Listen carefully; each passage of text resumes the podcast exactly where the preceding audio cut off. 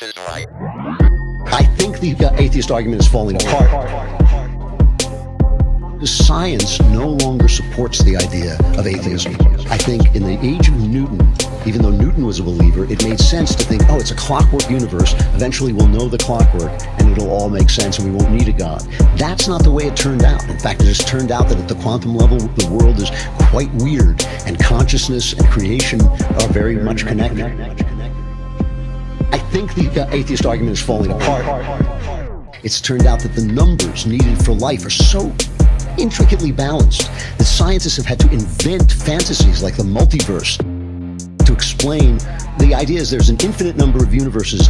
This one just happens to be the one that looks like it was spoken into being. And consciousness and creation are very much connected. I'm a very big believer that the best argument wins over time.